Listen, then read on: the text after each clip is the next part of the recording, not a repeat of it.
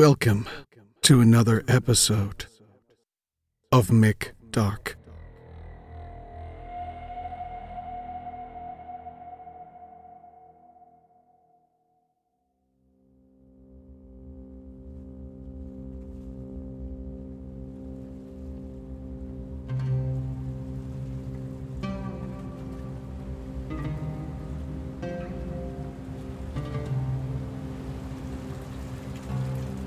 As the small boat bobbed in the waves, making its eight passengers continuously sick, and with nothing in their stomachs left to bring up, the thirst was playing with their brains. Dehydrated and weak, melting under the sun, and praying for rescue, the octet of Libyan men and women knew they were far from both their departure port of Abu Kamash and their destination of Malta or Italy. It was two days since they crawled into the small wooden boat in the cover of night. They remained optimistic Their terrible expectations. Three of their passengers, all much older people, had died along the journey and were cast overboard after being prayed over. Hassam was the de facto leader of the group. He was meant to somehow inspire the courage of Muhammad Ibrahim, Khalid, Fatima, Marwa, Tariq, and Yunus. He kept watch most of the day while the rest huddled under the blankets, covering themselves from the exposure of the sun. They were very thirsty, and the hunger was maddening. It had been two days, and although they fasted each Ramadan under long sunlight hours, it was never as bad as this. They had evaporated their rations not long ago. The expectation was to be rescued or reach land by now. They feared that they may have gone off course. They were fortunate to not have encountered difficult waves in the Mediterranean, but if they did not find help soon, they would succumb to a painful demise, one by one. They prayed and prayed for any sight of land. It didn't come. It never came. On day three, not long after sunrise, Khalid alerted the rest that he had seen a glint on the horizon. It was poorly defined, but it was something other than a wave glint, he was sure. They attempted to paddle towards the glint. The makeshift tattered sail usually had done all the work with one hand on the rudder to keep them going straight since they had the energy, but they couldn't make the mistake of moving away from it in any direction. Their compass seemed to no longer be working from that morning. When they woke, it wouldn't move no matter what direction it was pointed at. Mohammed and Khalid grabbed both oars and moved towards the speckle of light dancing on the horizon. After an hour and a half of paddling, they seemed to be getting nowhere. They were not getting closer. It dawned on them that perhaps the object was a ship and it was moving away from them. They persisted. Having an object to fixate on would keep them occupied and focused. It began to get dark, and the last sparkle of the thing faded into the brown of dusk and eventually into black. They used muscle memory and intuition to push towards the object. It must be going somewhere. Somewhere better than here, but for them now to be in their third night in the boat in the narrow Mediterranean, they should have easily hit Malta or Greece by now. Not even a Coast Guard patrol. At this point, they would have been happy to have circled back to Libya. They shared the rowing duties between the eight of them. It was dark with only the reflection of the moon across placid waters providing only the vaguest of illumination. They continued to row forward, and throughout the air, echoing off the barren sea, was a deep laugh. It moved from direction to direction and was distant and close. It had no explanation. The women began praying, and the men stayed firm and peered across their surroundings. Was a boat close to them and they couldn't see it? Then, suddenly, it seemed like hundreds of seagulls rushed overhead, flying away from the boat's trajectory, going into the direction from where they came. My God, what is that? said Hassam.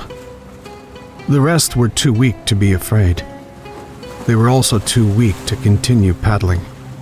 There was no one left to keep rowing, and they stopped, defeated, hoping that there would be some sign when they awoke. There had to be. They couldn't imagine many more times to wake. In the blackness, with the moon covered by dark clouds, nothing could be heard except the water against the side of the boat, lapping against the rotting wood as if it were mocking them to come finally into its aquatic embrace. Then, the boat struck something. It woke them all. They could see nothing, but they most certainly bumped into something large. With a shake of their flashlight, to eke out the last of its battery, they scanned ahead to a black wall. Metal. Then scanned upwards to see they were at the base of a giant container ship. They were elated. They paddled around for a ladder up and they found it after some time. A diagonal set of stairs that began at the base of the ship's float line. They tied the boat to the stairs tightly with heavy rope. They heaved one another up the ship's base. Hassam exiting their little boat last, onto these stairs, and realized only then that it was nearly impossible to walk. Their legs had been useless. They were not ashamed to have crawled part of the way up the stairs until their legs slowly became accustomed to standing. They shouted for help. They took their chances. They couldn't just board a ship with no warning. They could be shot on sight, depending on the crew. No answer. They kept shouting, even louder for help as they crept up the stairs. The stairs were about six stories high, and when they reached the top, they gave one more shout across the ship that was covered in stacks of containers.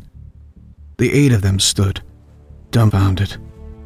They were happy to be on the ship, out of their floating coffin, but they couldn't understand why nobody had answered their call yet. Even in the dead of night, why were there no lights on? And nobody could hear them? They moved towards the area of the ship that seemed like the main piloting bridge. They made their way up the stairs and expected to see someone on duty. There was no way that the ship wouldn't have a pilot and entire crew on duty steering it. Yet, sliding the door open, it was dark and empty. Something was wrong. They all felt it. What is happening, Hassam?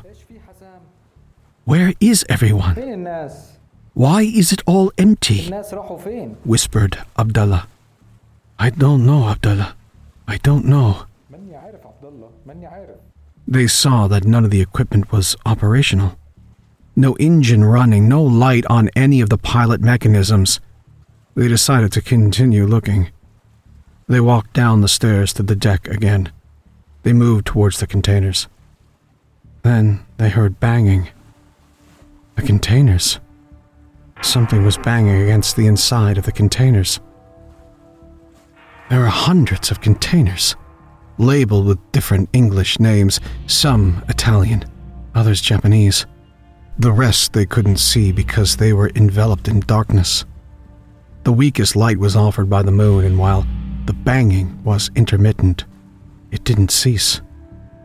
They wondered, since they could not drive the ship, and there were no people, they had to make a decision to look for food and something to drink and get back onto their own boat. Or remain until rescue came. They didn't feel safe, however. Fatima told the rest that it was time to go. Muhammad said they needed to find something to eat and drink first and then agreed that they should leave. Something was not right. Beyond the craziness that this was an abandoned massive container ship carrying hundreds and hundreds of cargo boxes. Least of all, the mysterious banging that sounded wrong. They moved quickly towards the stairs below, next to the bridge ramp. They searched the rooms. Again, empty. Nobody. Not a soul. Perhaps we should split up into two groups and meet back here in 30 minutes. Two groups, Tarek suggested. Yes, let's do this. Ibrahim and Hassam agreed. Muhammad Fatima and the rest nodded. The halls below deck had doors lining each side and then led to more halls with more doors. They were looking for the kitchen, and luckily, very small red emergency lights in the ceiling were providing some visibility. Muhammad, Marwa, Tariq, and Khalid went in one direction, while Hassam, Ibrahim, Fatima, and Yunus went in the other. Muhammad's group walked slowly away from the primary hall and carefully opened each door. Empty rooms. Some blankets and clothes, but no food or water. Just crew accommodations. Empty. Some beds made, some a mess. Some items that appeared to have been in mid use, like an iron on a shirt. Wedding rings on night tables. The only signs of life that they saw on the ship was a small tank with a few half dead fish moving around some fully dead fish that had made their way to the top of the green water below it. They weren't hungry enough to eat rotting goldfish in algae infested water. They kept moving down the hall, checking each room, taking blankets and any useful items they could find, searching for a pantry, kitchen, or mess hall. Some of these migrant travelers exchanged the thought that the ship was breathing. Murky exhales that were gone before one could identify their existence. They opened cabin closets and searched under beds in the cabins, seeing nothing in the darkness. As they moved to the next room, the battering began up above, and this time it was apparent that it was coming from multiple locations across the boat's hatch covers on deck, including perhaps the holds below. This alarmed them more than to have given them any faith that someone might be up there. They held motionless until it stopped, and then gingerly continued. They found a large recreation room with billiards table and half-eaten apples, rotten, pints of beer. They could not drink even if they were not filled with fungus. Still unnerved by the thumping above, in the silence of sea, on an abandoned ship, they pressed on.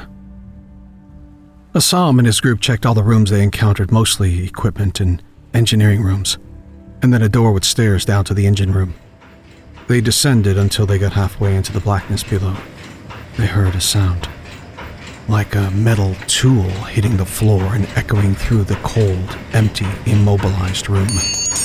They quickly backed out and shut the door and kept moving until they found the kitchen. Thank God, they all thought, and rushed to the pantry and picked apart the food that was not rotten and took as many cans as they could find and wrapped them into blankets, making a makeshift bag. They left the pantry with their treasure, nearly more than they could carry, but they were thankful. They exited into the hall and from the darkened end of the direction they had come from. In the distance, that identical laughter they heard on the boat. Except, in this setting, the dynamics, echo and tone were different. Hello? Marhaba. Yunus said. Is someone there? Ibrahim added quietly into the echo saturated hall. Nobody responded. Their hearts were audible in each of their chests. They moved quickly towards the first set of stairs they could find. They rushed up and were on the main floor once more. They shouted for Mohammed and his group. They heard them shout back from overhead on the deck. They found the stairs up and carried their hard gotten gains. They made it to the top and greeted the others. They all ran to the bridge where they ate as much as they could. Most retched after the first few bites, but continued and gulped down liter after liter of bottled water. They were in good spirits again, regardless of being in the pitch dark and floating in the middle of nowhere, floating on some uninhabited and unnerving vessel. How could so much be forgotten about? Marwa stated, pointing through the window at the containers. It doesn't make sense. Added Fatima, shaking her head. If so much time had passed for an abandoned ship, long enough for so much mold and decay to form, how could it not be searched for? On this narrow sliver of Mediterranean, there would even be leisure crafts, helicopters, and planes seeing it in full view, floating unmanned, dark and clearly in distress. None of this made sense, but they took the positive of being fed finally. They now had to separate by gender to find the toilets. The food had not settled well, nor had the drinking water. It was to be expected after days with an empty stomach. They had some of their sense back, and somehow they simultaneously thought about the three old people that had died along the way. One had a heart attack, and the other two had died of thirst and exposure. Very sad that they couldn't have held on until now. They were close to being saved now, and they felt it. Marwa and Fatima told the boys that they would be right back as they looked for a washroom. Ibrahim and Yunus agreed to go first to find their own men's room in the other direction, as Ibrahim recalled passing one in the lower deck, leaving the four men in the bridge, eagerly awaiting the other four's return so they too could get to the washroom. When I get to Europe, I'm going to open a carpenter shop. Tarek exclaimed in the silence of the bridge, smiling to Khalid, Hassam, and Muhammad. I will go to school added Hassam, while Muhammad said, I hope that I can find a wife, which caused the others to smile and then finally break out into laughter.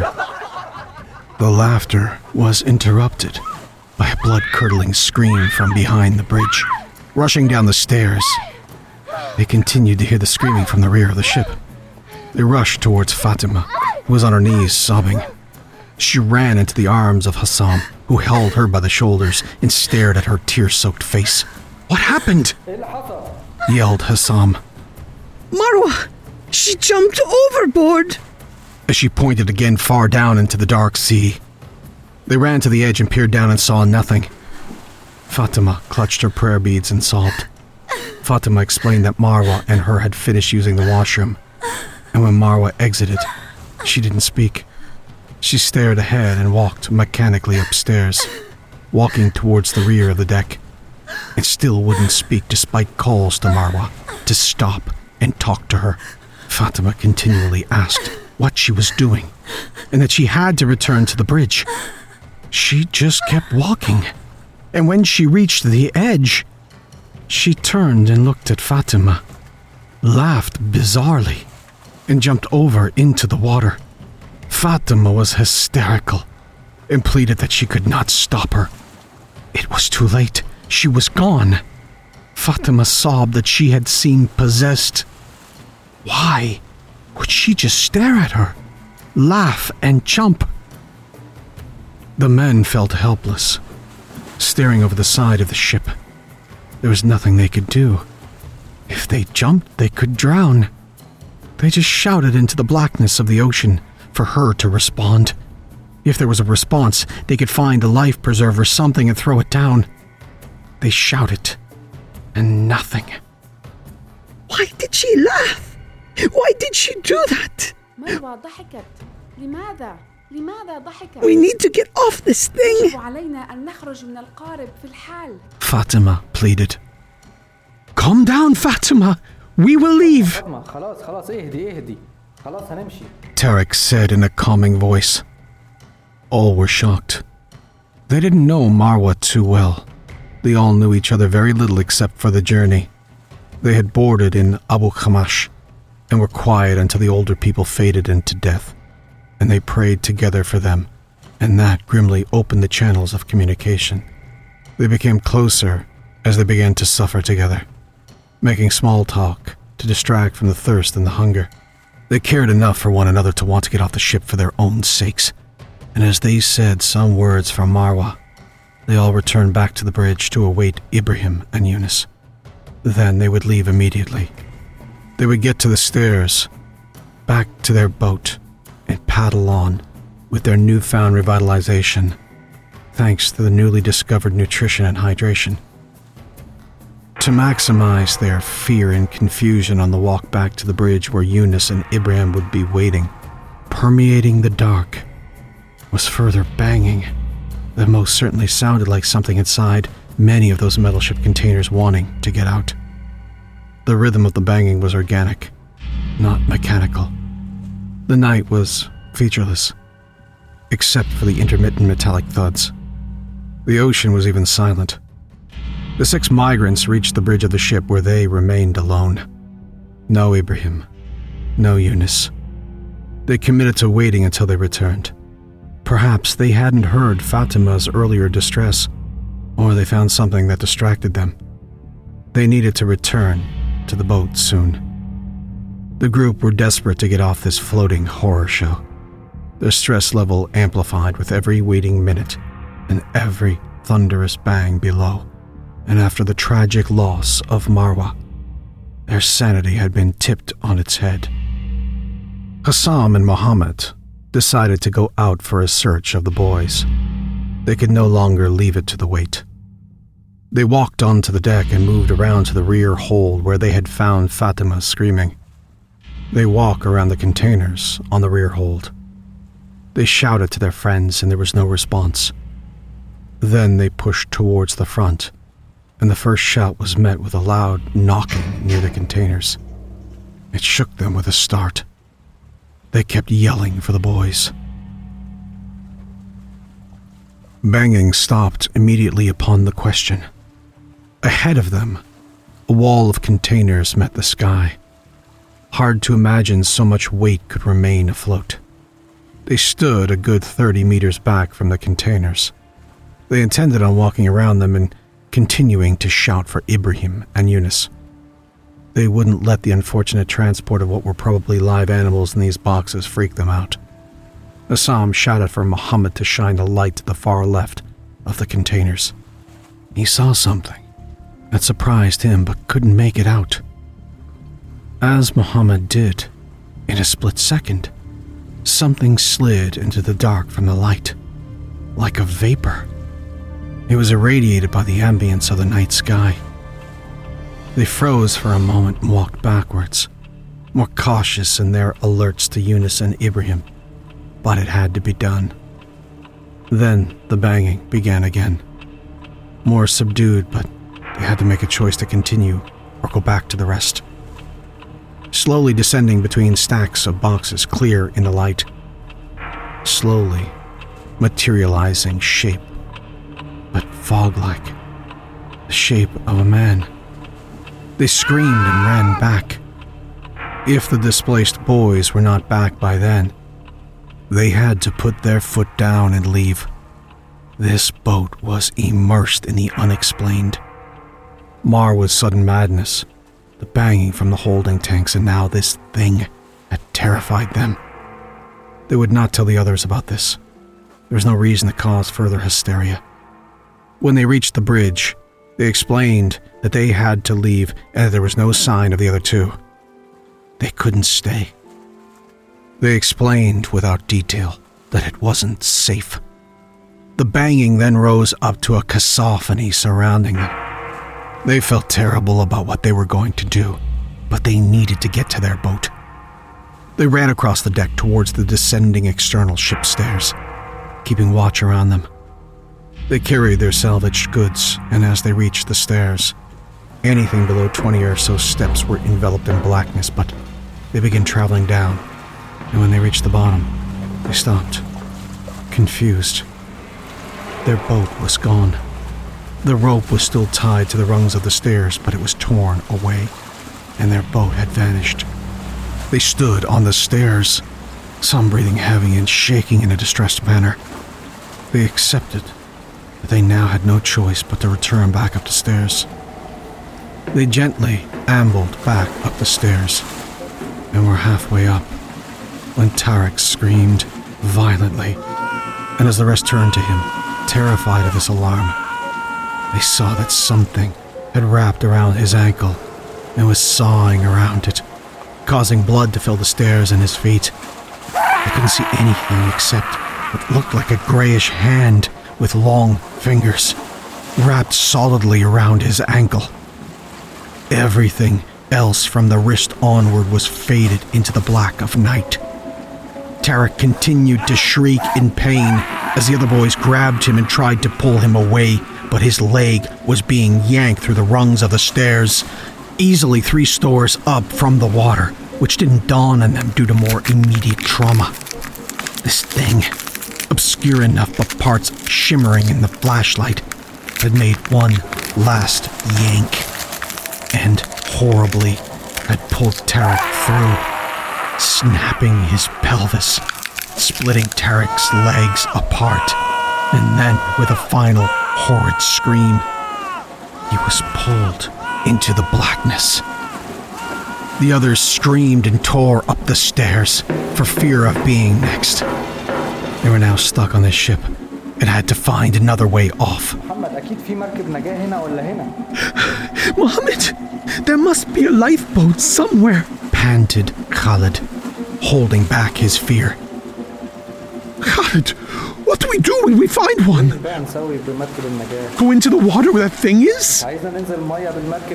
Yelled back Mohammed. He realized that he was being unfair and put a hand on Khalid's shoulder and said, Let's just see if we can find one. They jogged back to the bridge where they locked the door, hearts beating fast and panting from a terrifying sensory overload. They sat and drank some water, and when they felt that they had composed themselves, they agreed to look for a lifeboat. As they trailed off their discussion, taking last sips of water to lessen the load of carrying more bottles, the lost Ibrahim appeared in the door window not recognizing him instantly in the dark, and startled by the sudden appearance of someone outside. Hassam directed his flashlight at the bridge door window and identified Ibrahim, but was confused that he was alone. They gestured with half smiles for him to come in. They were all prepared to give him a strongly worded lambasting for making them search for him, and then tell him about Tarek and what horrible thing had befallen him. He stood, blank faced. He just stared, wide eyed at them. They yelled at him to get in. Their patience was wearing thin. They were too tired for these games. Then, then, as they stared at him, trying to figure out what was wrong, Ibrahim screamed an ungodly screech and repeatedly slammed his head into the door until it was covered in blood. The group shrieked in horror. They ran to the door to stop him, and before they could open the door, the final slam saw his skull fracture open, covering the door's window in fragments of bone mixed into dark blood running down the panel. They were horrified and opened the door as his near dead body stumbled backwards over the rail and plummeted eight meters to the deck. He was dead. Of this there was no doubt.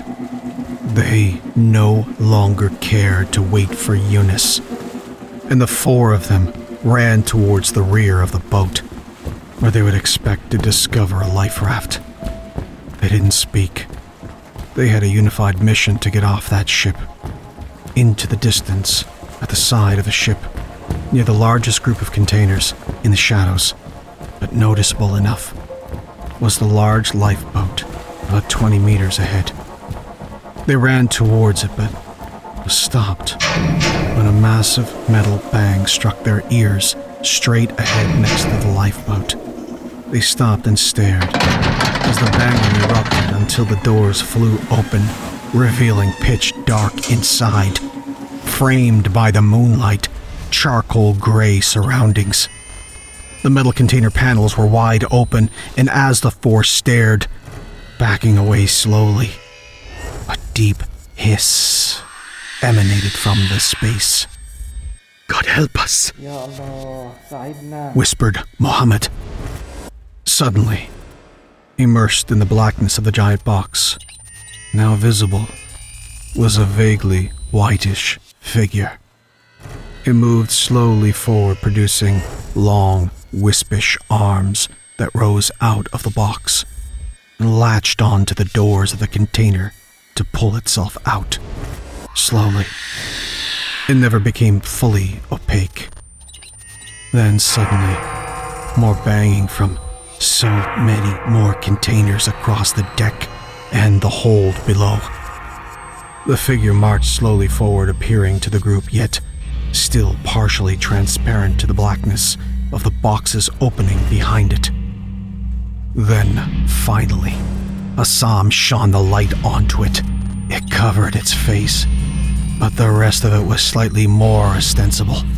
It had covered its black eyes with its ghostly forearm as a reaction to the beam of light. Its hands were long, with unsettlingly long clawed fingers that were webbed together.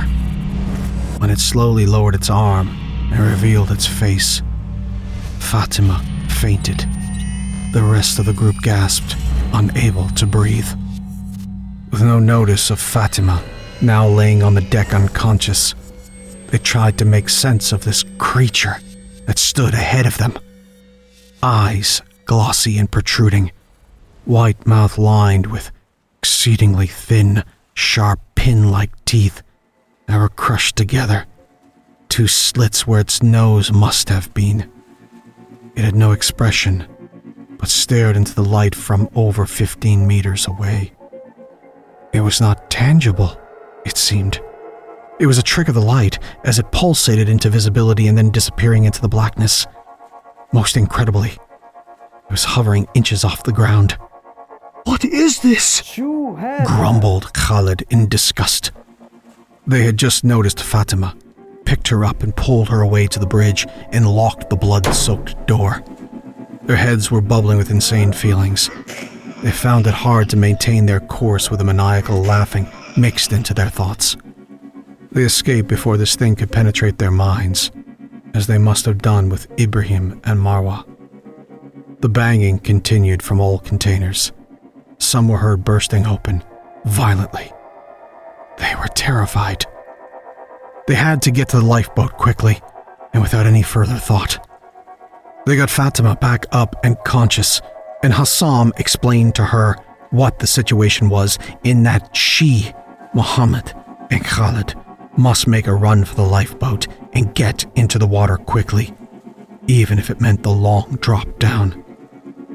A fleeting thought to Muhammad that immediately took hold was that there was, shockingly, no sign of dawn, despite the certainty of it being easily late now into the morning.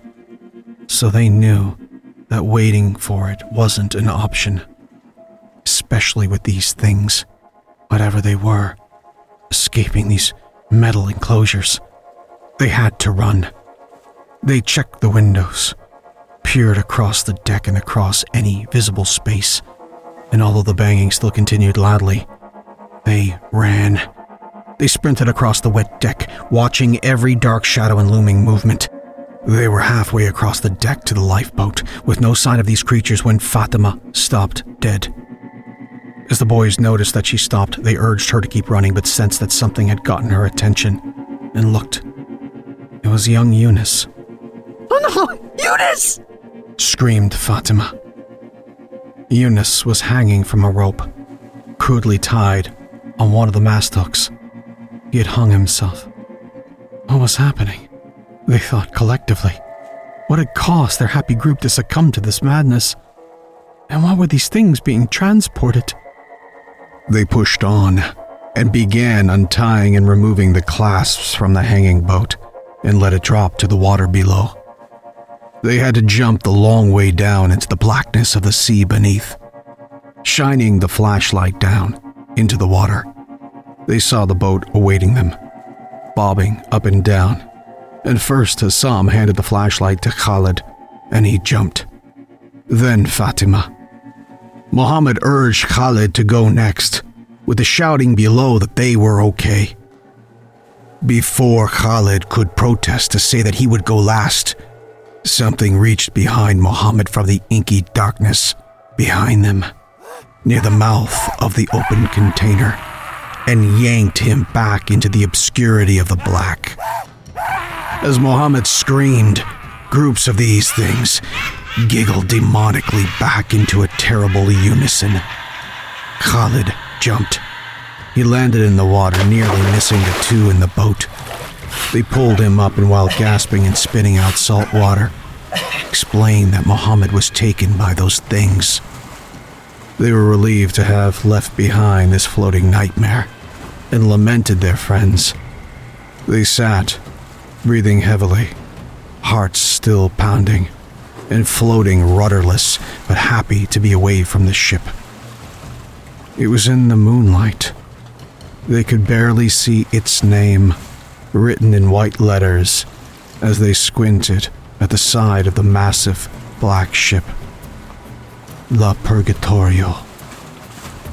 As the ship began to thankfully drift into the distance, in the thought that they were making distance from it, they collapsed, fatigued into the boat, covered themselves in blankets and trying to regain their sanity.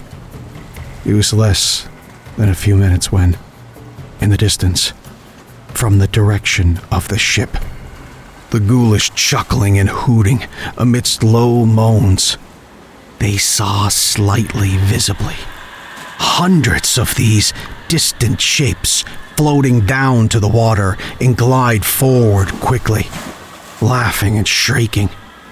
As Hassam paddled furiously, Khalid unrelentingly pressed the button of the outboard motor, slamming it continuously to start, but it refused to engage.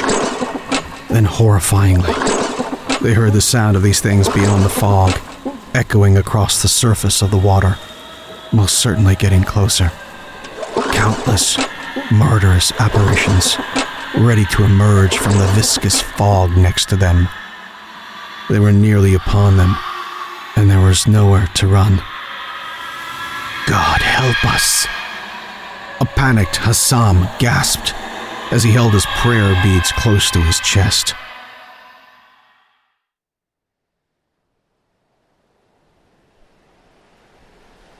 Weeks later, washed upon the beaches of Malta, a partially uninflated Zodiac lifeboat, empty. Prayer beads stuck to its floor with cans of food, wet blankets, and pinkish water in small corners drying in the sun. A sad tale of the tragic loss of eight young people, yearning for new fertile ground and a new life. As captain of La Purgatorio, me and my crew suffered a similar, terrible fate. As my ship was assailed by a sinister force, commensurate of our ship's title. Now we lay in deep beds of mud below the sea, still taunted by the tendrils of evil above the rattling white caps that suspend this demon vessel. May God help any of those that come by this terrible thing.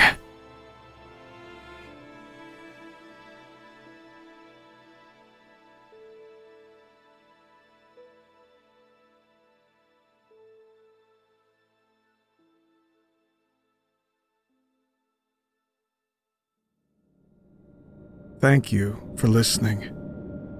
Have a nice day.